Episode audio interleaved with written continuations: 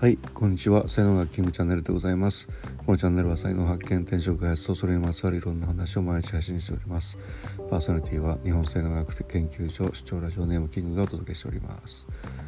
はい、えー、木曜日でございます。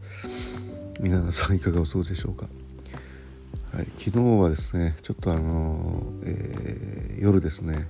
まあ簡単に言えば飲み会に、えー、なりましてですね。で本当あの珍しく何年ぶりですかねあの終電をですねこう逃しましてそれがこう結構家までだいぶ距離があるところであって気が付いたら終電がこうなくなったんですよね。あの、まあ、山手線東京の山手線なんですけどもあのコロナになっててからちょっとこう最終が早くなったんですよね。でその感覚がちょっと分かんなくてですねうわどうしようとか思ってでとりあえず途中まで歩けるところまで歩こうとか思って多分ね歩いて帰ったら4時間ぐらいかかる。かかる距離だったんですよね。あのまあでもそのね、まあ、とりあえずとりあえず歩けるところまで歩いていこうとか思って行ってたらですねでもやっぱり途中でタクシー乗るんだろうなとか思いながらあの行ってたらあのこう何て言うんですかねあのシェアリング自転車っていうのがパッとこう目についたんですよ。まあ、まあ、地方もちょっとあるのかもしれないけども、まあ、東京結構よく見かけててで使ったことなかったんですけどもあで30分利用料金が30分165円でその電動付きのなんかあの自転車なんですよね。電動付きの自転車も乗ったことないし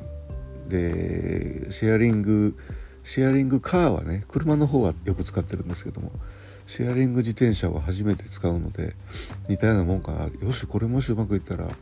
えー、使ってみようとか思ってであのその場でもあの何スマホでから登録してあの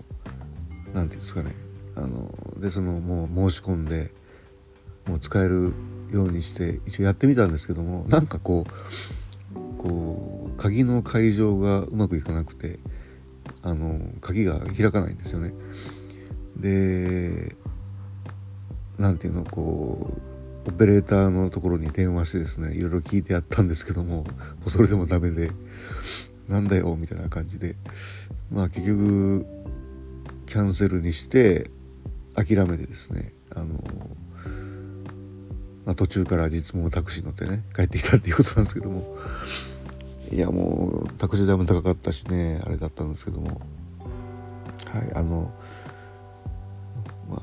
それでもまあねもしあれがちゃんと使えてたらどうなんすかね自転車で徒歩4時間のところでもやっぱりなんだかんだ言って1時間以上は絶対かかると思うんですよね。うんまあ、やっぱこういうのはねやっぱりその事前にやっぱりこうね使ったものがあって、えー、それをこう緊急の時に使うっていうふうにしないとですね緊急の時にいきなり使うっていうのはねあんま良くないなと思いましたね。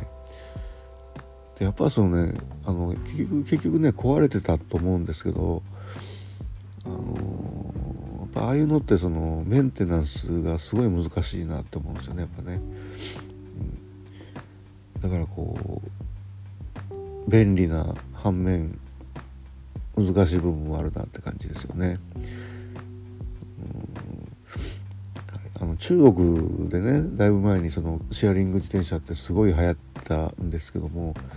もう大量廃棄とかされてる写真とか見たことがあってまあ要はあんまり採算が取れないんだろうなっていうね、えー、思うんですよね。東京都内はね今キックボードみたいなのがねあってそういうのもなんかあるんですけども皆さん使ったことありますかね？はいということで今日はこれぐらいにして終わりたいと思います。えー、ありがとうございました。また明日。